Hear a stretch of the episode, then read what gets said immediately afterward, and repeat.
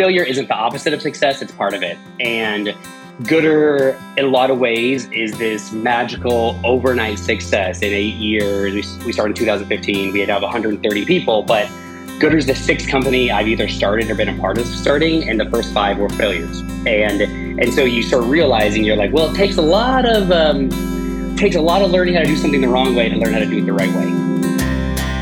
Welcome to For the Long Run, the podcast exploring the why behind what keeps runners running long, strong, and motivated. I'm your host, Jonathan Levitt. Through personal and professional connections in the running world, I have the privilege of getting to know some amazing athletes I've always been fascinated by the psychological aspects of running and what helps people to achieve success, however they define it, and this podcast is aimed at exploring this and much more. I hope you enjoy.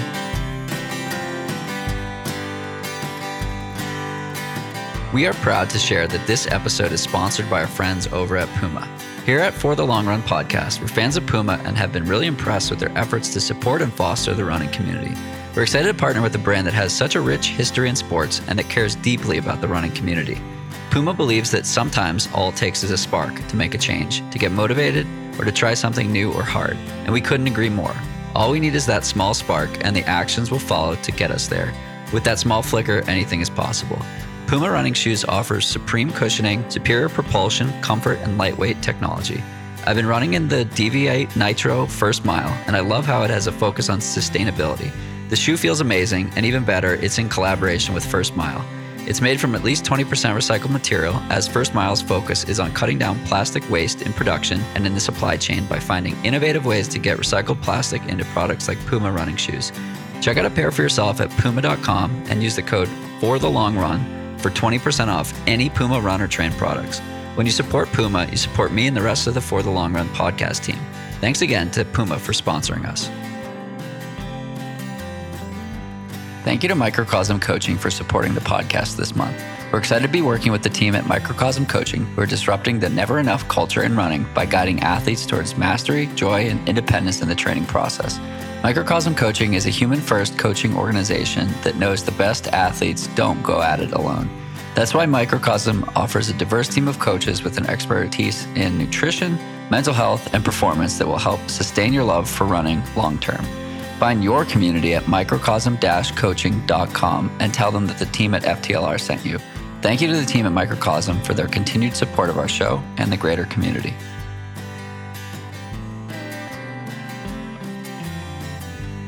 As a New Englander, I'm always excited to see brands from the area who are doing good in the world and doing good for our running community.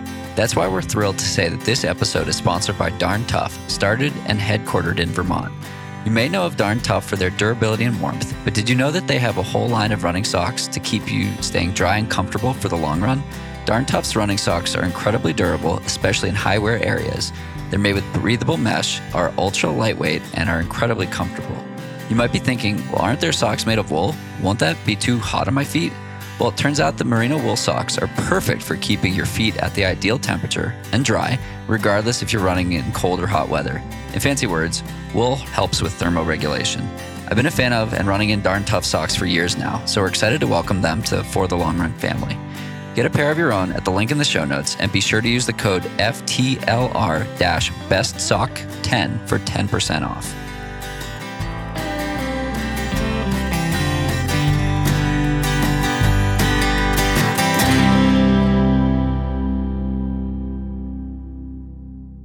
And welcome back. I have Stephen Lease joining me from Goodr. Stephen, thanks so much for taking some time to chat. Oh, Jonathan, it's my pleasure. So, the first question is always a tough one on this podcast, and it goes like this Who is Stephen?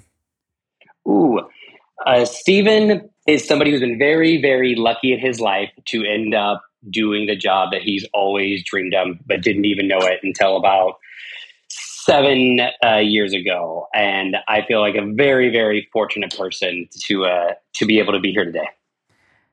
And I find the the fortunate person, or or however you describe it, to be interesting, right? Like I imagine you've worked pretty hard to get where you are.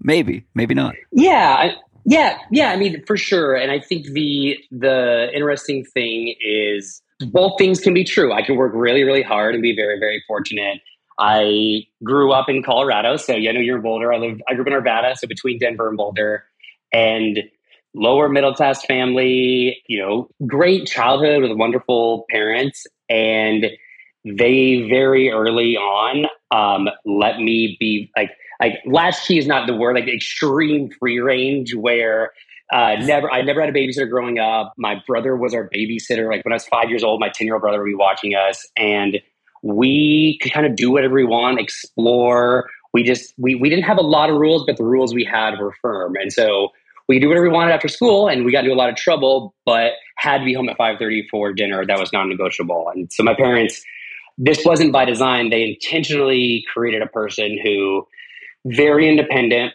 very could can get into trouble, but also knows how to solve problems, but also can respect boundaries. And and when I look back at things that maybe the person I am today, that's for sure one of them. Like growing up, being able to like do what I want, be who I want, and then not have the coddling. So when I did make mistakes, I had to solve them. And being an entrepreneur, there's a lot of mistakes you have to solve in real time a lot of the times. Totally. And so the intersection with entrepreneurship is one that I love to dive into on this podcast. I so I have a team that helps enable the podcast to happen in the way that it does. And I was talking with Emily, who who basically manages me to manage the podcast. Um, and I was like, if we're not if we're not failing, we're not trying. And if we're not experimenting and making mistakes and learning from them. Like I, I want us making mistakes and learning from them because at some point I'm just like allergic to to stasis and status quo, and I I just I hate it. And to me, if the if you if you get into a place where you're just humming along and things are going all right, but you have visions of grandeur and aspirations of of growing bigger, um, you gotta you gotta take some shots, right? Oh, I completely agree. I mean, you know, failure isn't the opposite of success, it's part of it. And Goodr, in a lot of ways, is this magical overnight success. In eight years, we, we started in 2015, we had to have 130 people, but Goodr's the sixth company I've either started or been a part of starting, and the first five were failures. And and so you start realizing you're like, well, it takes a lot of um, takes a lot of learning how to do something the wrong way to learn how to do it the right way.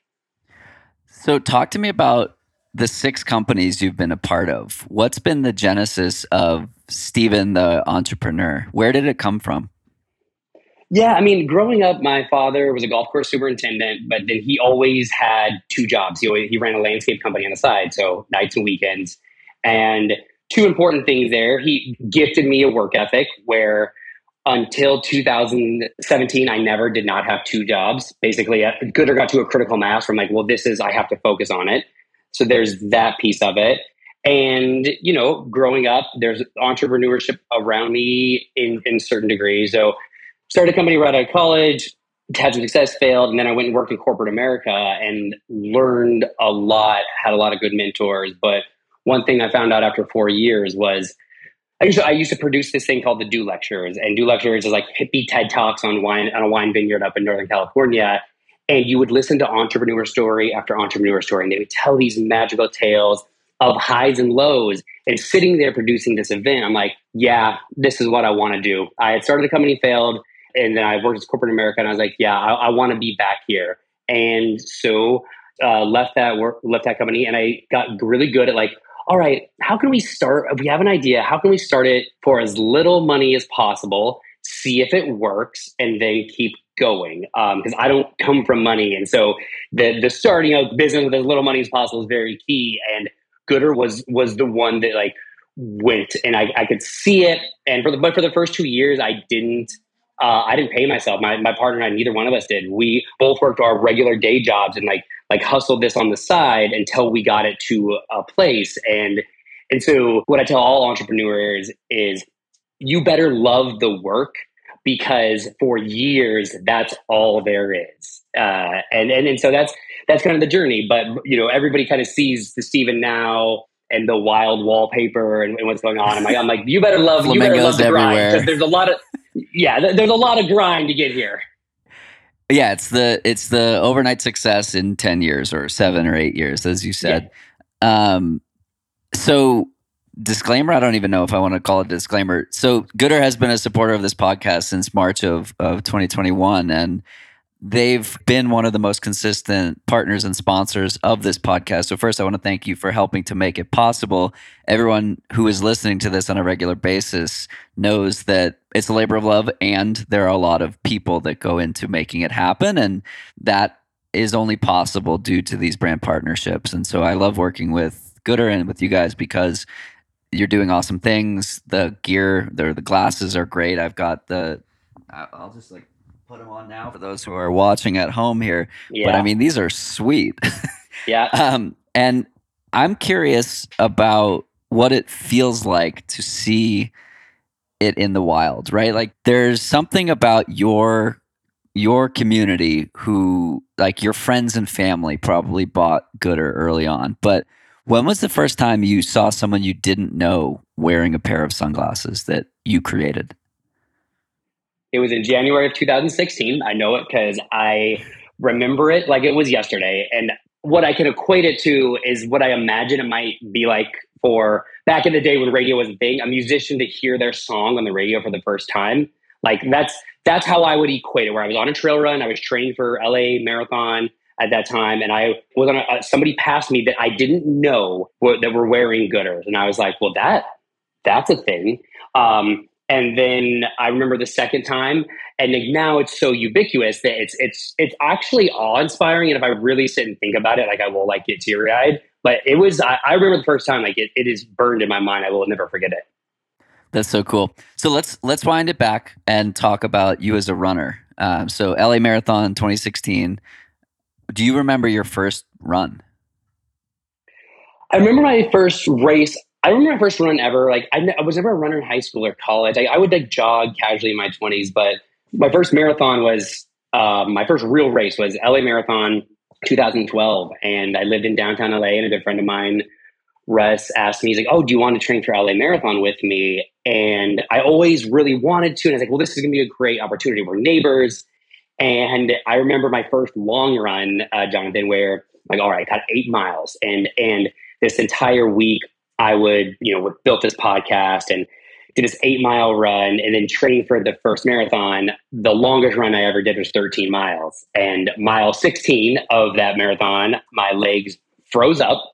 Uh, they cramped up. I fell over the side of San Vicente, and it became glaringly obvious that I did not train hard enough. and I finished hobbling but I loved the I loved the moving meditation, and so I trained for another. I finished that marathon in five hours and six minutes. Then I trained for my second marathon six months later. I did just under four. I really wanted to do that, and then flash forward five years later, I'm finishing my first hundred mile ultra in Zion, and it was that thing. I fell in love. I didn't even like when I look back. I'm like, that is wild because I just fell in love with it. And I don't even, that's the only way I can explain it. And I just love doing it and met a ton of friends who love doing it. And, you know, in that um, is when the idea for Goodr happened. But I, it was run first. And it was just this, it was, you know, it was that thing that like filled me up. And there's, there's so much of it. Uh, running is, is a gift that just keeps on giving. You crossed that finish line in 2012. Your legs had been seizing for 12 miles. Um, what's going through your head?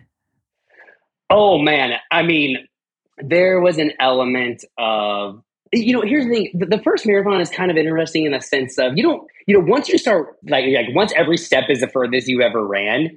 There's kind of a, you're like I don't quite know what to expect, and and what was going. I mean, there was just a lot of pain actually, um, but I think I was I think I was too, it was so new. I was too stupid to like, I was too ignorant to like really um, be that miserable or upset. There had been other races later where maybe I didn't train hard enough or I ran too fast where I was mad at myself. But like, that one was kind of I was just kind of in it. I was like, well, this is what it's like. This is this is miserable. Like this is hard.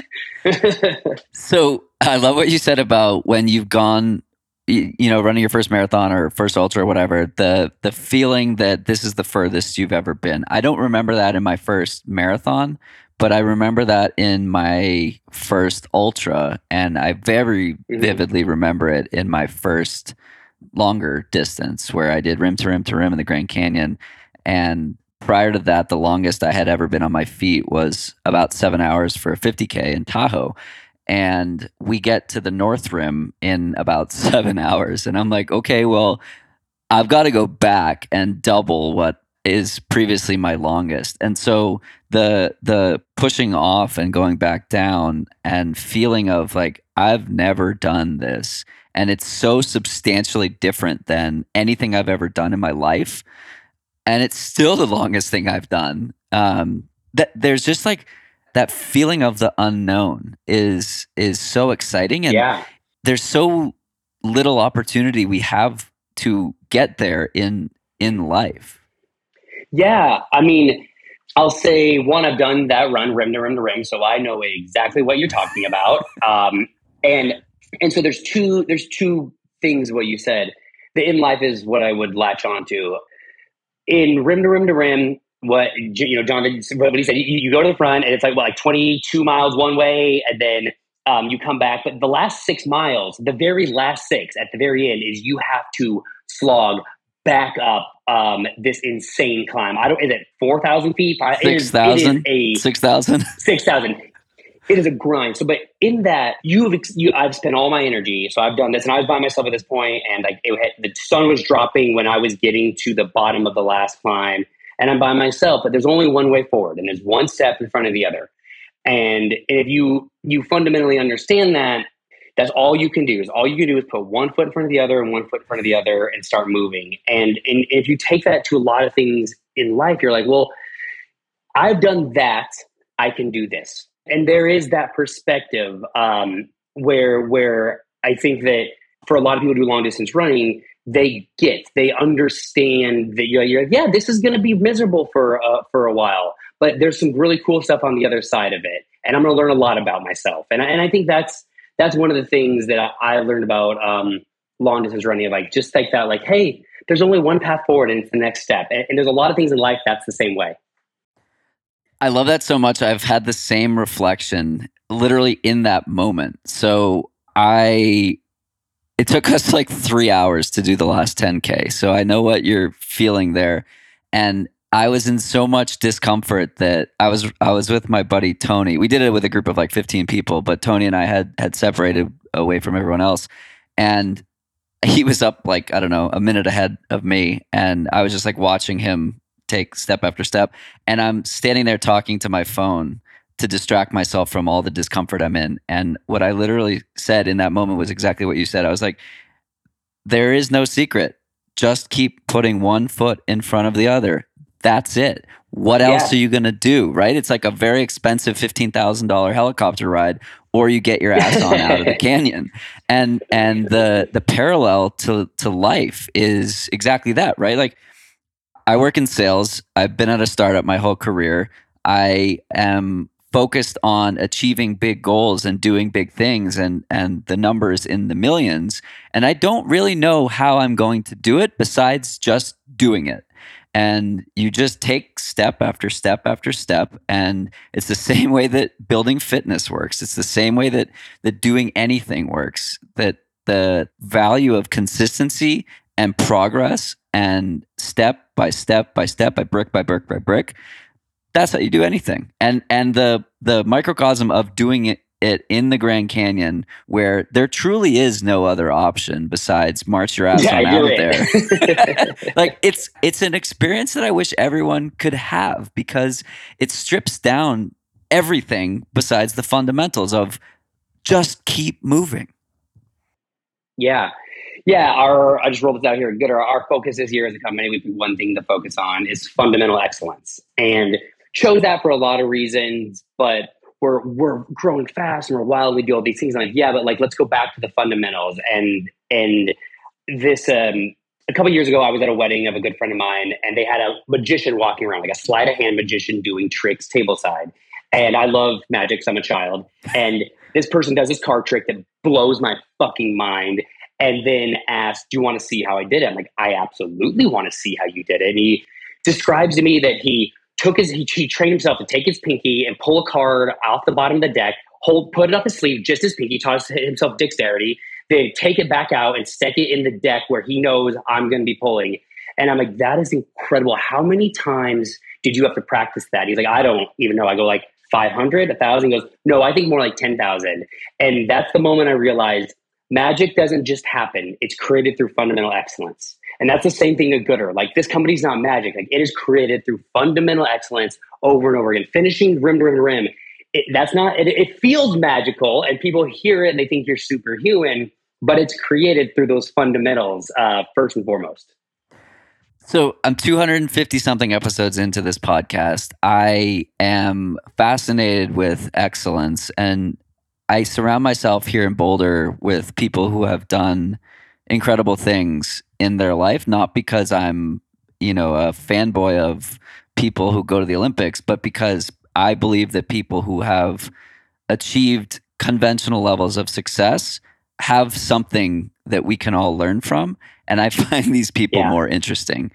And so my takeaway from talking to 200 plus high performers is exactly what you just said, right? Like you can't do anything overnight. And the boring repetition is the only way to to become excellent at anything. And I'll harp on this you know as as often as I possibly can because you get all these people that are like I've got to be perfect all the time. And I'm like no you don't. You just have to be good frequently.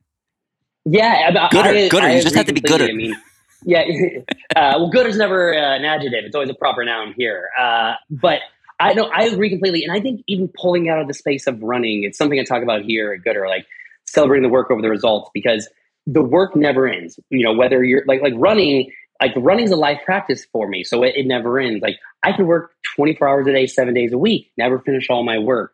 Um, doing the dishes, like I love doing the dishes because it's a moment where I can I can start a project and end it and and enjoy that process. And so I always encourage everybody to like enjoy process, whatever it is, because that is it. Like that's kind of all life is. So you might as well enjoy it along the way. Even when it doesn't have to be easy, but uh, even when it's hard, you can still enjoy it. Totally.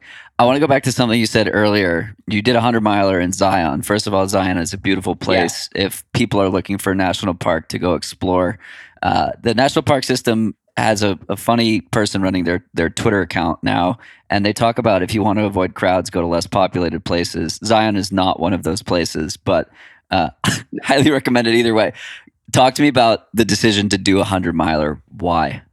Oh man, uh, I'm oh, so glad you asked this. I remember when I first started running. Um, ran about, you know, uh, kind of myself, and I, jo- I found a run group a year in, and then met other run friends and joined another run group, and then just meet people and and was fortunate enough to meet uh, a bunch of amazing runners. And I would train with people. I remember this one. I went. I went from a run group of like seven people to this giant group of 120. And that was my first experience, Jonathan, with people who I was the fastest in this one run group. And then I went to this other one, and there was 30 people faster than me. And I was like, oh shit. And and in the best possible way, it was one of the best things for me. And I had I people in that group that ran 100 milers, and I I had said out loud that is the stupidest fucking thing I've ever heard of. Why? Why would you ever run 100 miles? That makes no sense to me. And flash forward a couple years into the journey. This friend runs it. This friend runs it. A friend has you crew it, and you start thinking, "Huh, I think I can do it." Like it start. It starts from a place of fear. The reason I, I'm like that stupid is because I'm afraid of it. And then you meet enough people who can do it, and then you start thinking, "Well, maybe I can do it." And and then you you build up and and you build those muscles and it was just one of those things. And I did it because I, I'm, I'm, i had enough people. I had enough people around me. I knew it was possible. At that point, I'd been seriously running for five years. Like I had my practice down, and I just wanted to prove to myself that I could do it. And so I trained. I was run, you know running Goodr on the uh, on the side. I mean, training for something like a hundred mile ultra is like working to like working a full time job because I would like I was running 50, 60 miles a week, and so I would get up on Fridays I would run 20 miles before I would go into work and then run 20 miles again on Saturday. And and really like that was that was it. it was like I I I wanted to try and push myself um, further than I ever had before. And and and so I did. What did the start line feel like? You know, it was I remember the start line and you know, eerily calm because you you kind of I, you know, 50 miles was the furthest I'd ever ran to that point. And so, you know, you have a over 24 hours in front of you and it was dark and calm. and it was hotter than I was expecting. And and so I remember just sitting there and like, all right, cool. And and and when you've been run training as much as I did, you know, like you could run 10 or 20 miles, and it doesn't really hit your register. But it starts becoming difficult during this day. It was hotter than I was expecting. And mile 38, um, I um, my legs totally locked up climbing a mountain. I fell over face down in the dirt. And then all the awful thoughts go through your mind of like, what the fuck are you doing out here? Like you have been training for how long? Well, this is you're you're never doing this again. Because at that moment I had realized I have 62 more miles. This is this is not good. And and so whenever anything, anything gets really hard in life, I'm like, well, I've been in worse, way worse situations. mile 38 of my 100 mile ultra springs to mind. Um, but then you start, you go one at a time, and you. I realized I needed more liquid. I had dehydrated myself, and I was just chugging Nuun and water. And by mile 50, I had I had pushed through it, and I could actually start running again and running fast. And it was it was it was an experience, but it was it was a long day. And, and again, kind of like that first marathon, once you get into mile 60 and 70, you don't really you're kind of out and you don't your ignorance does you well. Like this, you know, like like it's the it's the only one I've ever done. Probably because when you're ignorant to it, it's easy. Now, but now, be like, well, that's that's hard. Like I, I know what that's like, and so yeah, that's that's how it, and it was. And, and and to this day, I mean, my my friends are throwing me. Um, you know, one of my oldest friends, Ben, like hosed me off. He's my partner, Goodr, with a uh, with a uh, bottle of champagne when I finished. And you know, if I really sit and think about it and put myself in the situation, like I'll get goosebumps, and I'm insanely proud of like the work that, it, that went into it, and uh, it was all worth it. Would you do it again? Man, I think about that occasionally. Uh, I mean, I'm training for a 50k. Uh, you know, I, I did 50k last year. That's kind of my distance. Um, maybe it would take I, I could get there. I don't have this burning desire to do it, but there is a world where I could see it. Um, but yeah, I, am I, I legit have the thought. Um, a solid maybe to no, but uh, I, am not like it's not like a fuck no. Like it's not a fuck no. I have an itch at times. There is times where I'm like, I'm like, you know, you know what? Uh, you did it at 30. Uh, so I did. I was 30. You know, how old was I? Was I? No, I was. I must have been 35. I did 35, and so you know, there's there's a world where like like like maybe when you're 45 you'll do it. Um, so I don't know, maybe. Cool. If you've been enjoying this podcast and can spare 90 seconds of your time today, can you do me a favor? Can you pop over to Apple Podcasts and leave a review? It helps other people find and enjoy the podcast too. Thanks so much. Thanks again to Goodr for supporting this episode.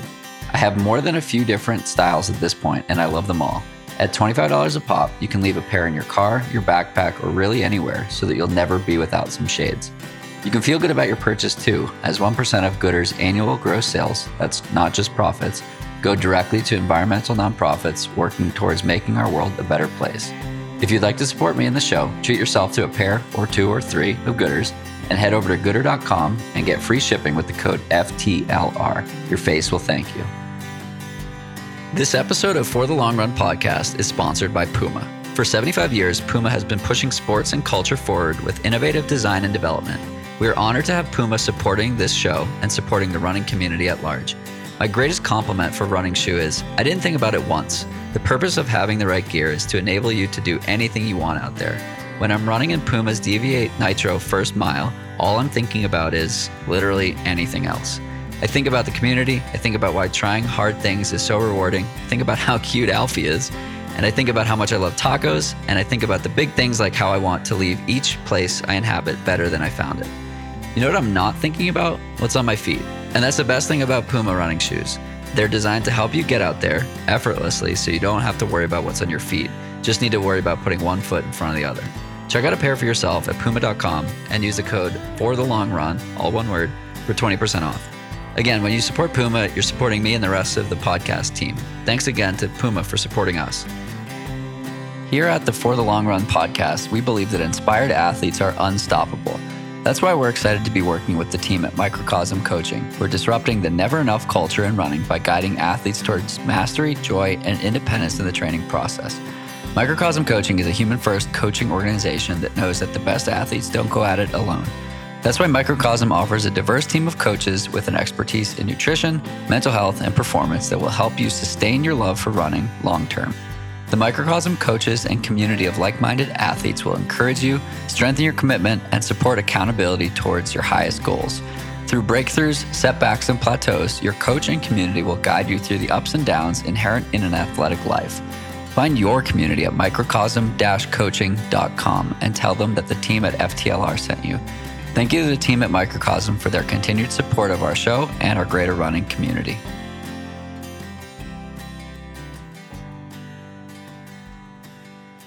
One thing that I'm super curious about with people in your position who, or any, uh, yeah, your position, who are busy at work and have a team and and people counting on them who also have things going on outside of work and also run a lot. Um, right now, I'm in a period of uh, burnout, you could call it, from yeah all sorts of stress. And running was the first thing to go. And so I've like backed off of structured training and I'm trying to figure out how to enter it back into my life in a sustainable way. I'm curious for you how how do you how do you rectify or how do you I don't balance is I don't like talking about balance because I don't think we're I don't think any of us are balanced unless we like do things like robots. Um, how, how do you manage the seasons of life or the the different things that you have going on? Yeah, no, it, it's a great question.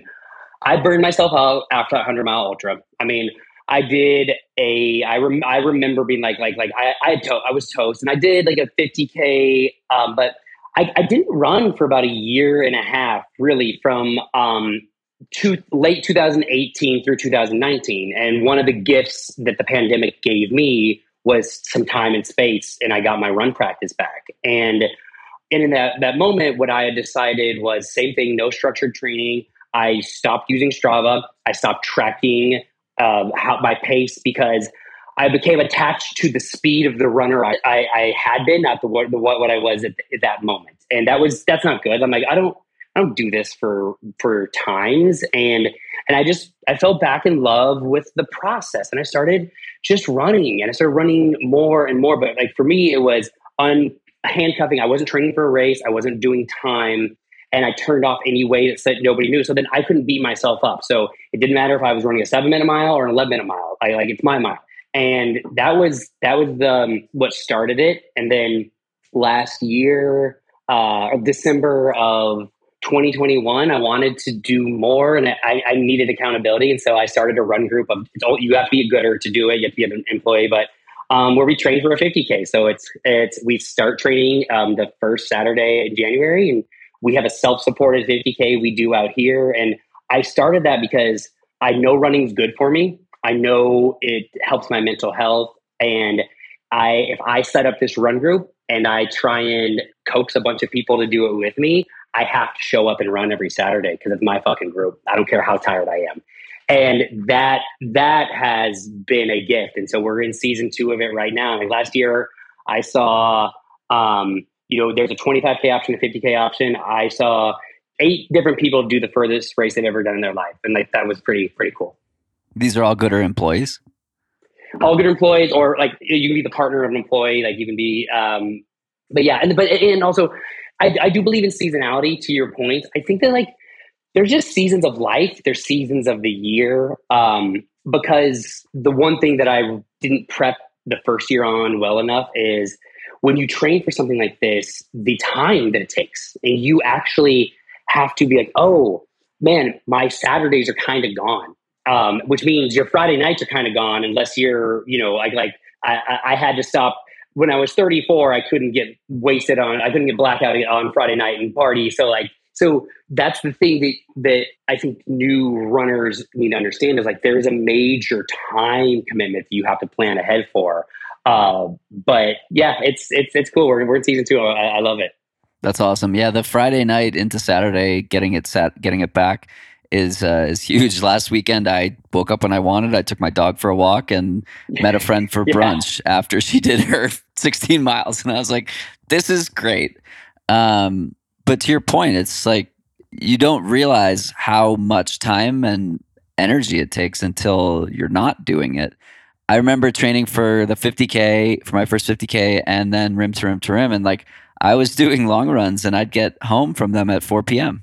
Yeah. like between driving to a trailhead in Boston, outside of Boston, taking an hour plus to do that. And then, you know, I'd run a marathon distance in five hours with 5,000 feet of gain and then like eat lunch nearby. But it was like two o'clock, so late lunch. And you get home, it's four o'clock. And it's like, what the hell? The, the whole day is gone. Um, and it's yeah it's a choice. It's a season of life and and it ebbs and flows for sure. Yeah i mean were you training by yourself or were you training with people? Um i was training with one or two other people.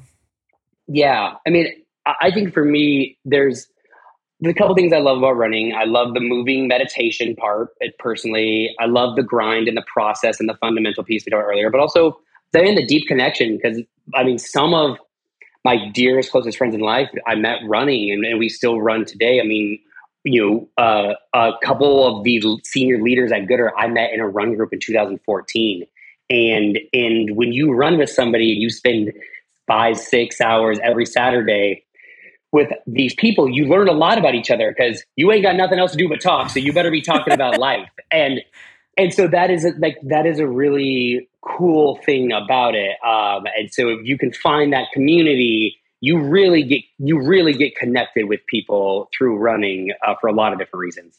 I find any run that's beyond like 45 minutes, you skip right to the the good stuff in life, and um, it's like the similarly with driving somewhere like the dashboard conversations there i think there's a lot to like you're not looking at someone and and so it feels different yeah.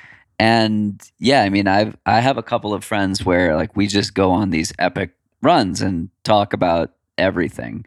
And to me like that's one of the reasons why i do it. I like to be fit so that i can do adventures with friends. Um, when I got into running, it was I like to be fit so that I can put up fast times because I think that's what being a runner is, or I thought that's what being a runner was. Um, I'm glad I've learned my lesson since then, and and it's like it's really all about the shared experience and and the cool stuff we get to do with people.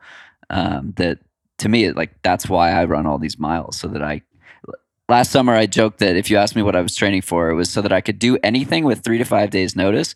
Why three to five days notice? so I could not do my Wednesday workout and get after it on Saturday or, or Sunday.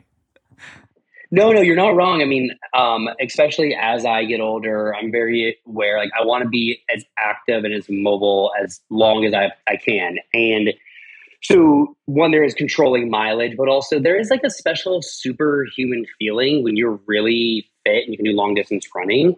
Um, it's it's cool. I mean, my partner Sarah, she does not run and she doesn't understand it. Um, and uh, last year, uh, a friend of mine was running a 50k. She needed me for a 10 mile segment, and I and I was wavering. Uh, she asked me last minute. I was wavering because I had plans the night before, and uh, flash forward, my alarm goes off at 5 a.m. I'm like, no, no, no. Mean, I, I got this. I can go do it. And my partner Sarah, she was like, "Are you fucking kidding me right now? She's like, that is some superhuman shit. And um, that you probably have that feeling at times, and you're like, yeah, like it is. it is. It isn't though, because it's just like I've just done this so many times that I can, I can, I know what I'm doing. But yeah, that that is a really good point. Of like, it, it is cool to be that like confident in your ability to move, or even not confident in your ability to move and like testing it out. So I, you've worked with Kara Goucher in the past with Goodr. I don't know if she's still a, a Goodr athlete or not, but um, we run we run a lot together here in Boulder, and she has a you know a historic or a, a really impressive running resume, and she's been to the Olympics and she's run all these fast marathons, and last summer she had running taken away from her and her body was saying no no no when like this is all she's known her whole life and she's like oh, i don't know what to do. Running is me. And so as she got back into it we were doing a lot of runs on on dirt together because that's the only way that she was able to run. And a few weeks ago uh, we were running and she was like so there's a, a path that we run on in boulder and it's mostly dirt and there's one split where it can go to pavement. And we're getting back to it and she's like you want to do something really dangerous? I was like what? Let's go on the pavement. And so here's someone who has who has run a marathon in the 220s and her challenge of her body on that day was was running on pavement for a half mile. And to see the like the joy in her face when when it was completed and when she was able to do it like that kind of thing is so cool that no matter what season of life you're in you can establish a goal and you can establish a, a thing that makes you proud. And it doesn't have to be what used to make you proud and to me that's like that's the fundamental value of running that any at any point you can have different goals. I mean, Could you imagine her thinking that in 10 years she would be proud of running a half mile on pavement? No, probably right. No, I mean, uh, no, no. I mean, uh, Kara is great. And your point is spot on where I think that we should view, um, we can, t- we should contextualize things way more than we do. Cause sometimes it's a part of our life. Sometimes it's just that day. It's like, sometimes man, sometimes getting yourself to run three miles when you're tired at a 12 minute pace is more impressive than the half marathon times because mentally you had to fight through that day. And, and I think that that is, that is, I agree with you. I wish people to understand that more that it, it, it is, it depends on what's going on and, and, and being proud of, of the moment contextually. Totally. And it sort of takes a forced experience in order to get that. Um, and another way you get sort of the forced contextualized experiences through injury. And while I wouldn't wish injury on anyone, I think having an injury and then coming, having running taken away and then coming back to it gives you an appreciation of like what your body is able to do and a reframing of you get to do this versus like, oh, it's Thursday and I'm tired. I I have to go run I see people tweeting all the time, like, I have to go do my six mile run. I'm like, no, you don't. I a couple of weeks ago, I was no. like, I, I don't have to do this. Nobody's making me do this. No, I mean, I, I try and use the word get as much as possible, get to. And and and when somebody asks me, oh, do you want to go to this dinner Friday night? I'm like, I'm like no, uh, you know, you could say like, no, I can't because I'm I have to run the next day, or you could or you could say like, like no i'm not going to because i want to run the next day. Like like that like like that is the more that's actually what's going on. Like i i, I don't have to run. I can go to that. I'm choosing not to do that because i'm choosing to do this how much does your running play into your ability to be an excellent leader or business person is this something you think about hmm, yeah i don't i don't really think about it i would say um, I'm in a better mood when I'm I'm a high mover. So whether it's working out in general, I'm in a better mood, and so I know that, and, and I have a very diligent practice. So even if I'm not putting on miles, it, it will be in the gym doing weights or riding a Peloton because I am dramatically in a better mood, and I'm aware of this. Also, I it, so if I'm in a better mood, I'm not irritable, and then I can lead with calm. And so I would say insert running for working out. Absolutely. It, it for me, it, able, it enables me to lead with more calm. Uh, I know for a fact. For sure. Yeah, that makes sense. Um, what keeps you up at night? Well, I mean, right now, I mean, there's there's uh there's there's not a lot. I mean, I fall asleep really really quickly. I'm I'm usually an early to bed, early to rise person, uh, but I fall asleep really really quickly. But if I wake up at like this happened the other night, I was working on a talk for the company. I just woke up at two in the morning. Woke up, I'm like, that's it. I got the idea. And like, I will just get up, go downstairs, and I have this like closet in my house that turned into like an office, like a Harry Potter hidey hole, and I just start working at 2 a.m. because I just I, I love what I do. I'm, I'm I just finished first draft on a, on a culture book, um, and I love creating talks, and so of that keeps me actually nothing keeps me up at night, but like I will get out of bed for a good idea um, any day of the week. Awesome. One of the ideas that has turned into something substantial is your podcast. Talk to me about that. Yeah, we maybe 2018 19 i started getting inviting to do small little like panels and and small podcasts and we would do q and a's afterwards after these panels and then bigger and bigger but people became obsessed with things I would talk about inside our culture.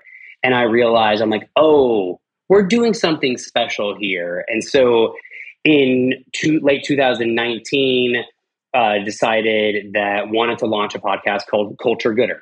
And it's all behind the scenes of Goodr. It is it, the whole purpose is I think we're doing something really special, and I want to inspire other, whether it's a team leader, whether it's an entrepreneur, whether it's a CEO. I don't care. I want to inspire people to like do things differently and and and, and change and really take care of the people around them. So launch the podcast just to talk about what we're doing. And that was in 2020. And then it kind of spiraled in this weird way where we started realizing we're, we hire like crazy because we're growing so quickly, but we were realizing that every new hire had listened to a bunch of the podcasts, not all of it. So right away, I started, I, I'm only in interviews now for like leadership positions, but realize like they're not asking any culture questions because they've listened to the entire podcast. So they they know they know what the fun culture is like, and and so I mean, that's that's wild. And then other like, companies would reach out like you know a team with a team inside like Land Lakes, um, like they're like a team inside the HR department at Land Lakes, which is a giant company. They reached out. They're obsessed with the podcast. They they reached out to um, our head of people because of the podcast, and they they're like, well, we didn't think we could get Stephen, but we would like to talk to you, and I would I would have actually been happy to talk to them. And so I started realizing, oh, this is making a difference, and we have an in-house team here that makes all of our content, and so we had you know ebbs and flows. We we would do it by season. Took about a year off, um, but now we're producing one a week, and uh, uh, a co-host Sean, who who's on the culture team here, and yeah, it's it's it's a labor of love. I just do it because we we we don't try and monetize it. I do it because I believe our culture is special. I want to inspire other people to do it, and hopefully this time next year we'll be doing our first culture conference. Cool, that's awesome. Along similar yeah. lines, what does success mean to you? I mean, I've achieved it. I'm good. Like like like like if this is all that's ever happened, like like like I've I've got it. I mean, um, let's see here. Tuesday had a giant all staff meeting and I, I had an hour long talk to kick it off about fundamental excellence and our focus and felt great about it. And then we had 17 people present after me at the company. Um, five leaders, other people, other the other 12 just just um, staff members that aren't on the leadership team. And I um, yesterday we recorded two podcasts, my Sean and I, and the first episode, he was like, "Hey, let's just riff on your talk." And I'm like, "That's great," because that talk is burned in my mind, um, so I can answer any questions. So we we had a whole conversation about it, and then we were supposed to record a second podcast about some other stuff of our culture, and I, and I, I just threw the questions away, and I was like, I was like, no, I was like off mic to Sean. I, I go. I, I go, I'm proud of my talk, and I know that that's the thing that you're focused on. I was like, the more interesting thing about yesterday, Sean, to me, is that I sat in the front row and I watched 17 people deliver to a group of over 100 people at a high level. I watched 17 people, bunch of people who've never done this before, deliver at a high level. And I want to talk about why we think that is. And because, and why I think it is, is we have a high bar here. People are really dedicated to their craft. They see other people doing it. And as I'm sitting there in the front row, the, I, I'm not thinking about my talk. I'm actually starry eyed, Jonathan, watching these people on, on our team just just do incredible things. Like one person I saw their talk an hour or two weeks before in another meeting, and it was awful. And they they killed it on Tuesday. And in this moment, I'm like, two things are clear. Their leader clearly had spent the last two weeks coaching them, and they had spent the last two weeks grinding um, because they had flipped it around. And so that was success. Like that. Sitting there in that moment, like that was a top five. That was like probably maybe a Mount Rushmore day for me better. You can hear it in my voice. Like it's a very like it's very cool to see that. I love that, and I love that it's completely in line with how so many other high performers answer that question, where it's so infrequently something objective and measurable and it's usually subjective and feelings based or something that like you have control over that. I started asking that question in march of 2020 i asked it to someone who's training for the olympics and she was like, "Yeah, uh, just getting better for the next ten years as an athlete and contributing to the team." I was like, "What? You're being paid by Nike to to go to the Olympics, and and you're telling me that success is like getting better?" I was like, hmm, interesting. I'm going to start asking this question more. And I've probably asked that question 50 to 100 times. And the people who listen to this podcast regularly are probably rolling their eyes saying, oh my God, he's reflecting on this again. But a lot of the feedback that I get from the, the, the podcast and the reviews that I, that I read, and I, yes, I read all of them and I appreciate all of them, um, is that people love this continued reaffirming of these fundamental things, fundamental pillars of excellence, right? Like I started this podcast because I get to meet really interesting people and I think there's a lot to learn. And the reason that we're all on this planet is to leave the world a better place. And there are so many people that contribute such cool things. Why not learn from them? And so my learning from all these people is just control what you can control and and leave that as the north star. And the good things happen right? Like when you focus on the process when you focus on checking the box when you focus on step by step by step shit happens. And it's good. And sometimes it's not. And then you tweak and adjust and then it eventually it is good. But it's like riding the waves and making the waves go a little bit higher every time. Yeah if you celebrate the work or the results then who cares if there's more work because that's what you're celebrating and that's what I want everybody to understand. What would, yes, what would Stephen of 2012, 2014 want to know from Stephen of today? Or what would Stephen of today tell the Stephen of 10 or so years ago? Well, um, I don't believe in, uh, I, I'm, I'm, I'm terrified of the butterfly effect. And what I mean by that is I love the person I am today. I've been very fortunate. I made tons of mistakes. I, the, the, amount of times I've fucked up would barely fit in the Grand Canyon. And I've needed to make every one of those mistakes to end up where I am. And so I would never dream of giving past Stephen advice. Like, like past Stephen has led me to present Stephen, which I, I, I very much enjoy. The Butterfly Effect was a real fucked up movie, though. Can we talk about that for a second? yeah, yeah. I mean, it, it, yeah, yeah. So I, I so I, I, I don't. I, I wouldn't give. I wouldn't. I wouldn't talk to him. I don't think he needs it. I think he needed to fail. I love that. It's that's so different than any the other any of the other ways that people answer that question. Um, okay, so fast forward ten years. We've we've canceled the retrospection. Let's let's look forward. What are you really proud of? Well, I mean, I'm I hopefully it's something I'm proud of today, which is like the people that I've met the um, the effect that that I've been able to have on others' lives, the effect of what other people have on my lives. I mean that that's hopefully what it what it is. When I I like success, I like I right I've already success has already been defined, and and so that, that's a very real thing, and I think that.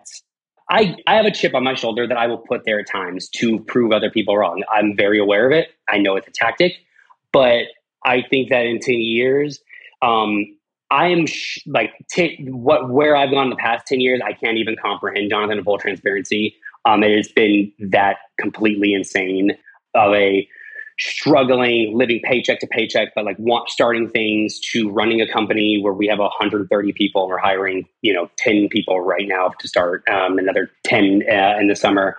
Um, so I have a feeling that the Stephen in 10 years is going to be just as odd as this Stephen is. I hope that at least. I, I, I hope that he is shocked and odd. And maybe he's run 200 milers at that point. but yeah, maybe, maybe he's run 200 milers uh, uh, at, at, that point, or um, you know, found another found another passion that that that he's really into. Maybe he's into pickleball or or boxing or something. Um, as someone who is also at a company that has 130 people, I didn't start when it was as small as when you obviously started Goodr, but I joined when there were eight of us. And it's pretty wild to see how culture changes from eight to 130. What's for someone, this is a very selfish question. For someone no, in that in that space who is in a place where you're building a team, you're growing a team, you've been there a while, what are you telling that person? Again, I'm asking this question for because I'm super curious. Like how do you how do you make sure that right like I love the startup culture. I love the familiarity of of knowing everyone's life story. I know so much about so many different people who have been at the company for a long time, but I don't really know the new people and the pandemic and the yeah. work from home makes it super challenging. So talk about culture. How do you maintain that culture as you continue to grow? Yeah, well, pre-pandemic, we were always a Tuesday Thursday company, meaning you had to be in the office Tuesdays and Thursdays. Monday, Wednesday, Friday is optional. Then pandemic happens, we go full remote um, until September of 2021, where we brought everybody back. And when I say everybody, I mean everybody. Everybody at Goodr lives in Southern California and has to be in the office Tuesdays and Thursdays. And so, one thing right away is there's a critical mass here 40% of the time, looking each other in the eye, having connections. And I don't think I would run a company that was virtual. And so I, I, I can't actually connect your world. I understand it because for a year, over a year and a half, we had to do it, and it's incredibly hard. It's incredibly exhausting. You start telling your story. You, start telling yourself stories about people because you never get to be in the same room, and you never you never get to look at them, and you never get to understand what's going on. Um, I think inherently as people, we we crave connection, and um, I had I've drawn my line in the sand of Goodr will be an in person company Tuesdays and Thursdays because I believe it's so important to the culture. Our leadership uh, trust is the is one of the strongest components that we attempt to enable and facilitate. And you can't take risks if you don't trust that there's the ability to fail and that you can trust that your teammates are making decisions that they're not just shooting from the hip and trying stuff. They're they're taking calculated swings at things that might not work out and it's really it's been really hard to build trust in a in a remote environment and so it's been fun to get back in the office and and spend like see people in three dimensions versus just you know screen time and and there's really no other way around it are you are you is your company like is there a virtual option is it remote I live two thousand miles like, from like, the like, office. Okay, yeah. So like, like, yeah, like, like, when's the last time you have you ever been into the office? Yeah, so I mean, I, I go back every four to six weeks. My family lives in the area. Okay, cool. I still have a place in the area, and it's very easy for me to go back and forth. But that's not the case for everyone. But like next week, the whole sales and marketing team is in the office Monday through Wednesday, and like that's going to be awesome and different. Yeah, and I mean, and, and, and to answer further your question of like how how do you create culture, do you grow? I would say my goal, my job is to not keep our culture as we get bigger, it's to evolve it appropriately. Because it is impossible to think that you could keep the same culture with 25 people, at, at 50, at 75, at 100. And so, what I'm focused on is how are we evolving it in the appropriate way? And, and I think for people who are in um, fast growth companies like you and me, that's what we should be looking at and talking about is not keep not keeping it the same how do we evolve this appropriately because change is inevitable and and, and let's just let, let, let's try and change together in the right way i love it i could go for hours with you on this uh, maybe we'll have to do a round two at, at the cabana out in uh, california oh anytime but, uh, for, uh, thank you so much for for taking the time to share your expertise thank you to Goodr for for supporting this podcast for so long um, and uh, any any other final words of wisdom before signing off? No, but if you want to do a live podcast at the Cabana, uh, uh, you let me know anytime. It's yours. Let's do it. Cool. Stephen, thank you so much, and we'll see you out there. Thanks, Jonathan. That's it for today's episode. Like many long runs, it's sad when it has to end. I hope you join in next time on For the Long Run, and in the meantime, happy trails. If you enjoyed this episode, it would mean a lot to me if you shared it so that others can find it and enjoy it too. This podcast and the accompanying music has been produced by Brian Walters of Single Track Sound. For the Long Run's logo was created by Vanessa Wolf of Sterling Wolf. Show notes have been written by Ruby Wiles and is managed by Emily Holland. It takes a village.